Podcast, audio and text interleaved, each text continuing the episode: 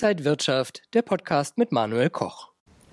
Liebe Zuschauer, herzlich willkommen zum Rohstoff-Talk und wir schauen heute natürlich auf das große, wichtige Thema Rohstoffe, Gas, Öl und auch auf Gold. Warum kann Gold von der momentanen Krise nicht so profitieren? Superzyklus ist auch ein Wort, was wir heute mal klären wollen. Das alles beim Rohstoff-Talk präsentiert von Xetra Gold und dazu herzlich willkommen. Und heute zugeschaltet aus dem schwedischen Göteborg ist Michael Blumenroth, Rohstoffanalyst bei der Deutschen Bank. Herr Blumenroth, schön Sie zu sehen. Ja, freut mich auch, Herr Koch. Dankeschön. Schauen wir vielleicht zuallererst auf Gas, die Energiekrise in allen Medien, ganz wichtiges Thema. Wie würden Sie das beurteilen? Kommt uns ja das noch teuer zu stehen? Ja, teuer zu stehen kommt es uns eigentlich jetzt schon, wenn man so auf die Erdgaspreise schaut. Das sind ähm, hauptsächlich die Preise, die an der niederländischen Terminbörse notieren. Dann hat sich der Preis ja verglichen mit dem, was ich eigentlich von früher normal kenne, verzehnfacht ungefähr. Wir haben normalerweise 15 Euro pro, Me pro Megawattstunde. Die Preise handeln jetzt über der 150 Euro pro Megawattstunde ähm, seit einigen Tagen mittlerweile und verfestigen sich da oben auch. Und auch die Terminkontrakte, was eigentlich ja wichtig ist, die ähm, Kontrakte, die jetzt auf den nächsten Winter draus laufen, auf den Dezember oder auf den März, die halten sich weiterhin auf hohem Niveau. Also es kostet uns auf alle Fälle. Ähm, ich persönlich habe auch leider eine Erdgasheizung. Ähm, ich freue mich da gar nicht auf die nächste Abrechnung, die dann von der Hausverwaltung irgendwann kommen wird, aber es ist leider der saure Apfel, den wir beißen müssen. Die Frage ist natürlich, ähm, wie schlimm wird das Ganze noch kommen, weil im Prinzip hängen wir momentan noch davon ab, ähm, die Entscheidung eines Einzelnen, ein, oder wir hängen davon ab, welche Entscheidungen hat ähm, Wladimir Putin trifft. Er kann jederzeit den Gashahn auf und zudrehen und uns damit dann in Nöte stürzen, das Ganze als Verhandlungsmasse benutzen. Also momentan, es ist ja jetzt wieder angelaufen, es fließt wieder Gas durch den Nord Stream 1 Pipeline, aber das ist natürlich, wenn man ähm, Entscheidungstheorie zum Beispiel an der Uni gehabt hat und in der Schule, wenn man sich daran noch erinnert, ist es ja dann auch ähm, vielleicht von Vorteil, gerade für die Russen, ähm, die in Westeuropa im Unsicheren zu lassen, wie viele Lieferungen jetzt kommen, ob dann vielleicht im Herbst noch eine Unterbrechung kommt unter irgendwelchen ähm, obskuren Gründen, ob dann irgendwie wieder eine Turbine fehlt oder kaputt ist. Also es ist halt jetzt sehr, sehr unsicher das Ganze und deswegen kann man da eigentlich kaum valide Prognosen geben, wo sich das Ganze hinentwickeln wird. In zwei Jahren vielleicht das, das Ziel, dass wir dann unabhängig sind von russischem Erdgas, ähm, dass wir auch andere Energiequellen dann haben, die wir dann besser nutzen können, gerade erneuerbare Energien. Und deswegen ähm, längerfristig sieht es dann sicherlich besser aus, aber kurzfristig ähm, kommt uns das Ganze sicherlich dann doch teuer zu stehen. Wie beurteilen Sie die Situation bei Öl? Ja, das ist ähm, auch sehr spannend. Wir sind jetzt eigentlich dann auf die Niveaus zurückgefallen, die wir so Mitte März ungefähr gesehen haben. Wir hatten jetzt sowohl Brent als auch WTI-Öl unter der 100 Dollar pro Barrel-Marke. Und was jetzt zum Beispiel auch für die Autofahrer ganz wichtig ist, die US-Autofahrer, die ähm, schauen ja ganz ähm, genau auf die Benzinpreise drauf.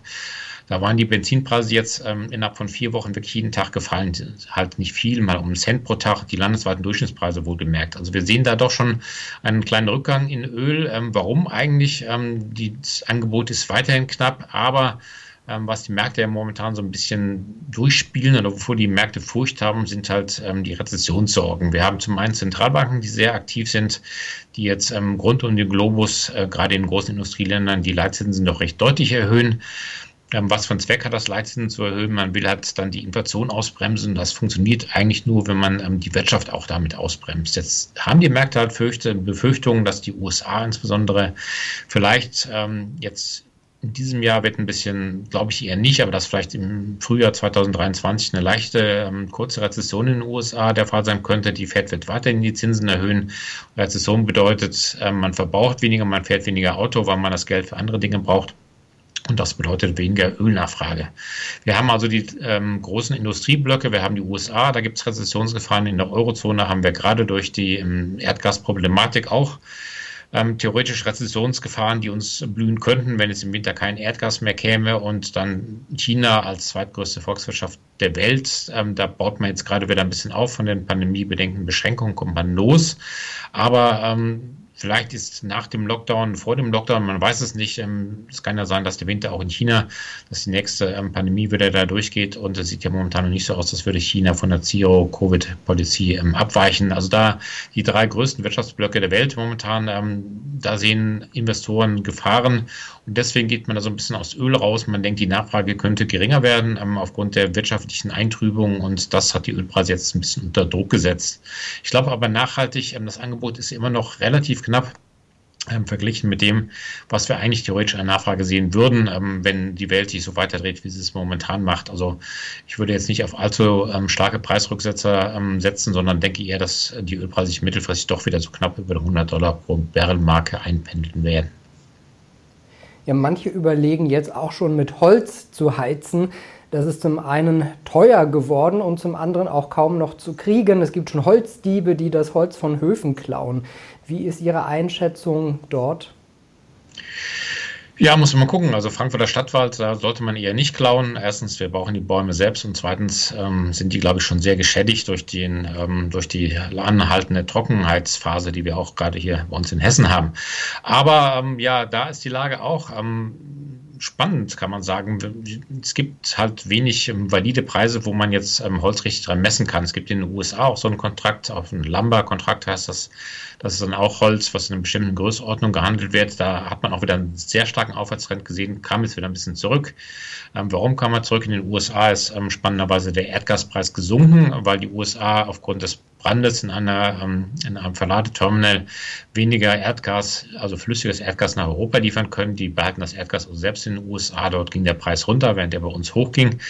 Und deswegen ist in den USA ein bisschen die Ölnachfrage, äh, die Holznachfrage wieder zurückgekommen. Aber ähm, natürlich, ähm, viele machen sich jetzt Gedanken darüber, was passiert, wenn es kalt wird im Winter, die Heizung wird abgedreht. Es gibt ja Überlegungen, dass äh, nur noch bestimmte ähm, Heizniveaus ähm, erlaubt oder technisch eingestellt werden können. Ähm, ich habe auch schon von einigen Bekannten gehört, die sich jetzt dann so ähm, elektrische Heizöfen dann besorgen wollen für den Fall der Fälle was wir dann vielleicht auch hoffentlich nicht eintreten wird, dieser Fall der Fälle. Also da in Holz, ähm, denke ich, da gibt es keinen richtigen, in Deutschland keinen richtigen Markt für an der Börse, wo Holz gehandelt wird. Aber da befürchte ich, dass die Preise ähm, auf alle Fälle auf sehr hohem Niveau bleiben werden, auch allein weil die Bauindustrie ja auch weiterhin ähm, Holz braucht. Und da denke ich, da kann ich wenig Hoffnung machen, dass dann ein starker Preisrücksetzer kommt. Schauen wir auf das äh, Lieblingsedelmetall der Deutschen, auf Gold.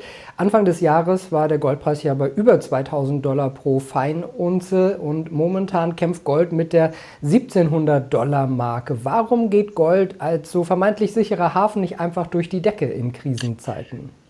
Ja, bin ich, muss ich ganz ehrlich zugeben, bin ich auch ähm, sehr enttäuscht. Ich hätte jetzt nicht gedacht, dass wir durch die 1800 so schnell durchrauschen können und dann auf einmal sogar unter der 1700 handeln. Also ähm, vielleicht ein kleiner Trost. Ich habe dann diese Woche mal auf Silber geschaut, da bin ich ähm, zusammengezuckt und erschrocken. Das sieht ja noch viel, viel dürftiger aus. Der Silberpreis, der ist ähm, dann ja teilweise 20 Prozent seit Jahresbeginn eingebrochen. Dafür hält sich das Gold noch ein bisschen besser, auch als die anderen ähm, Edelmetalle Platin, Palladium, was daran liegt, ähm, dass Gold ja doch ein bisschen noch der ähm, Schutz ähm, vor Ungemach zugeschrieben wird. Wir haben aber am Goldmarkt drei Probleme eigentlich ähm, momentan. Das ist zum einen das Problem ist der starke Dollar. Gold wird jetzt am Weltmarkt oder zwischen Banken immer in US-Dollar gehandelt. Und der US-Dollar hat gerade, das sehen wir auch hier in, in, Europa, in der Eurozone, der Euro ist durch, den, äh, durch die Parität zum US-Dollar gefallen in den letzten Tagen das erste Mal seit 20 Jahren, 20 Jahrestief. Ähm, der US-Dollar selbst ist jetzt handelsgewichtet gegen viele andere große Währungen auch auf einem 20-Jahres-Hoch. Also der US-Dollar ist wirklich so teuer, wie er zuletzt 2002 gewesen ist. Und das bedeutet ähm, natürlich, dass Gold für den Nachfrager in einem Währungsraum außerhalb der USA dann ein ganzes Stück teurer geworden ist. Auch wenn man den Goldpreis anschaut, da habe ich schon mal letztes Mal darüber geredet. In, seit Jahresbeginn ist der Goldpreis in Dollar jetzt äh, mittlerweile leicht gefallen, aber in Euro ist er immer noch ein Plus. Im US-Dollar, glaube ich, war er 4% im Minus in Euro betrachtet 6% im Plus und in japanischen Yen zum Beispiel ist der Goldpreis seit Jahresbeginn 14% gestiegen. Also gestiegen ist er schon, aber halt nicht in US-Dollar. Und das ist ähm, das, das Problem, wenn man den Goldpreis in US-Dollar betrachtet. Also zum Beispiel gerade jetzt bei Xeta Gold, ähm, da ist der Einleger noch ein bisschen vorne, wenn er am Jahresanfang investiert hat. Aber tatsächlich in Dollar haben wir jetzt den schwachen schwache Preisniveau. War der erste Grund, starker Dollar. Der zweite ist, ähm, haben wir eben schon kurz angesprochen, Zentralbanken weltweit, die drehen jetzt, kurbeln jetzt richtig an der Zinsschraube.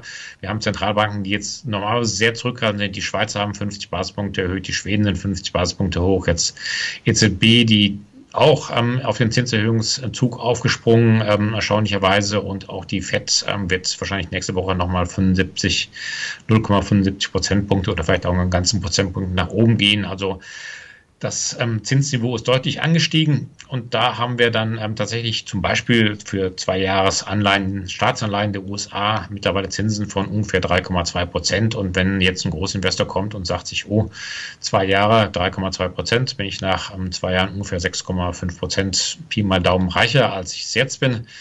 Ähm, wenn man die Inflation natürlich nicht berücksichtigt, die das Ganze wieder wegfrisst. Aber ich weiß zumindest, ich habe einen sicheren Zins. Ähm, bei Gold weiß ich nicht, wo der Preis in zwei Jahren steht.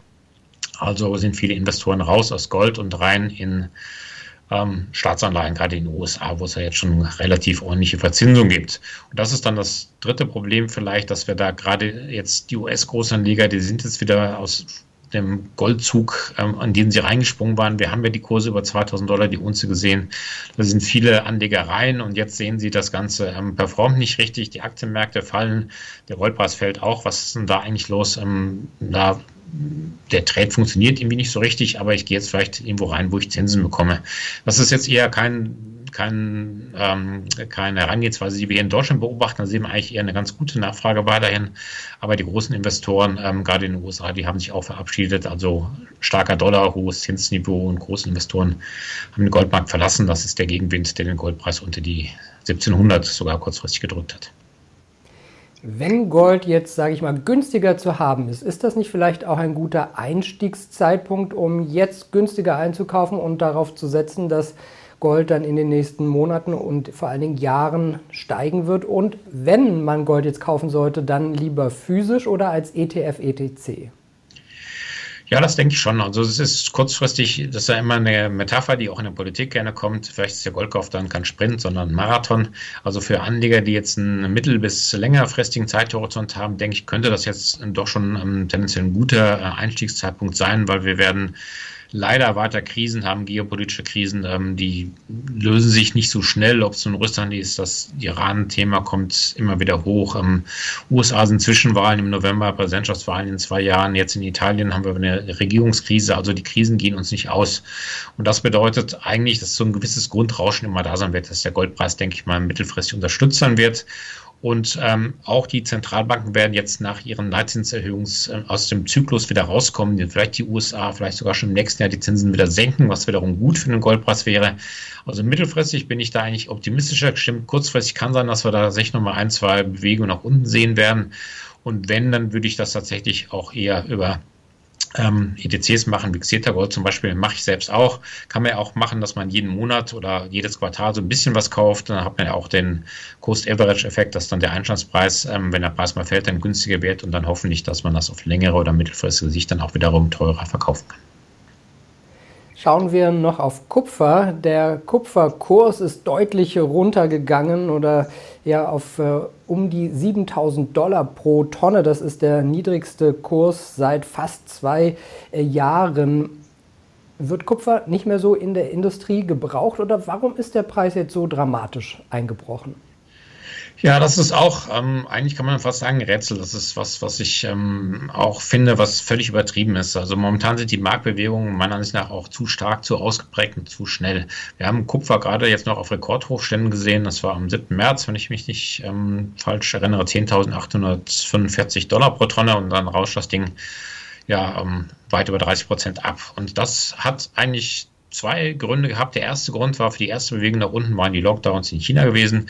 Da ist halt sehr viel äh, Nachfrage nach Industriemetallen weggefallen, die aber jetzt eigentlich wieder reinkommt, weil die Chinesen ja wieder ihre Häfen geöffnet haben. Die Industrie arbeitet wieder unter Volllast. Also sind auch die Daten, die jetzt ähm, für den Juni schon rauskamen, die sind eigentlich wesentlich besser als jetzt im April und Mai während der Lockdown-Phase gewesen sind. Also eigentlich müsste da Kupfer ähm, wieder sehr viel stärker nachgefragt werden und wird es auch meiner Ansicht nach. Aber ähm, was jetzt auch mit reinspielt, das ähm, spielt wiederum dann zurück auf die Ölfrage von vorhin. Das sind momentan die starken Rezessionsängste. Also die Märkte preisen so eine gewisse Wahrscheinlichkeit ein, dass es zu einer Rezession kommt in den USA, in der Eurozone, in Europa generell, in China. Also das muss nicht kommen. Wir hoffen alle, dass es nicht kommen wird und die Wahrscheinlichkeit ist auch noch nicht so bei über 50 Prozent, wenn ich mich da nicht täusche. Aber die Anleger sind vorsichtig geworden. Ähm, Rezession bedeutet weniger Industrie, es wird weniger hergestellt und das bedeutet weniger Nachfrage nach Industriemetallen. Aber Ihre Frage impliziert eigentlich schon die Hoffnung ähm, für die Anleger dort, die erneuerbare Energien. Da braucht man Kupfer, Kupfer und Kupfer. Man muss ja alles Mögliche bauen. Man muss Leitungen bauen, man braucht Kabel, man braucht die anderen Industriemetalle. Wenn man Windräder baut, die baut man nicht aus Pappe.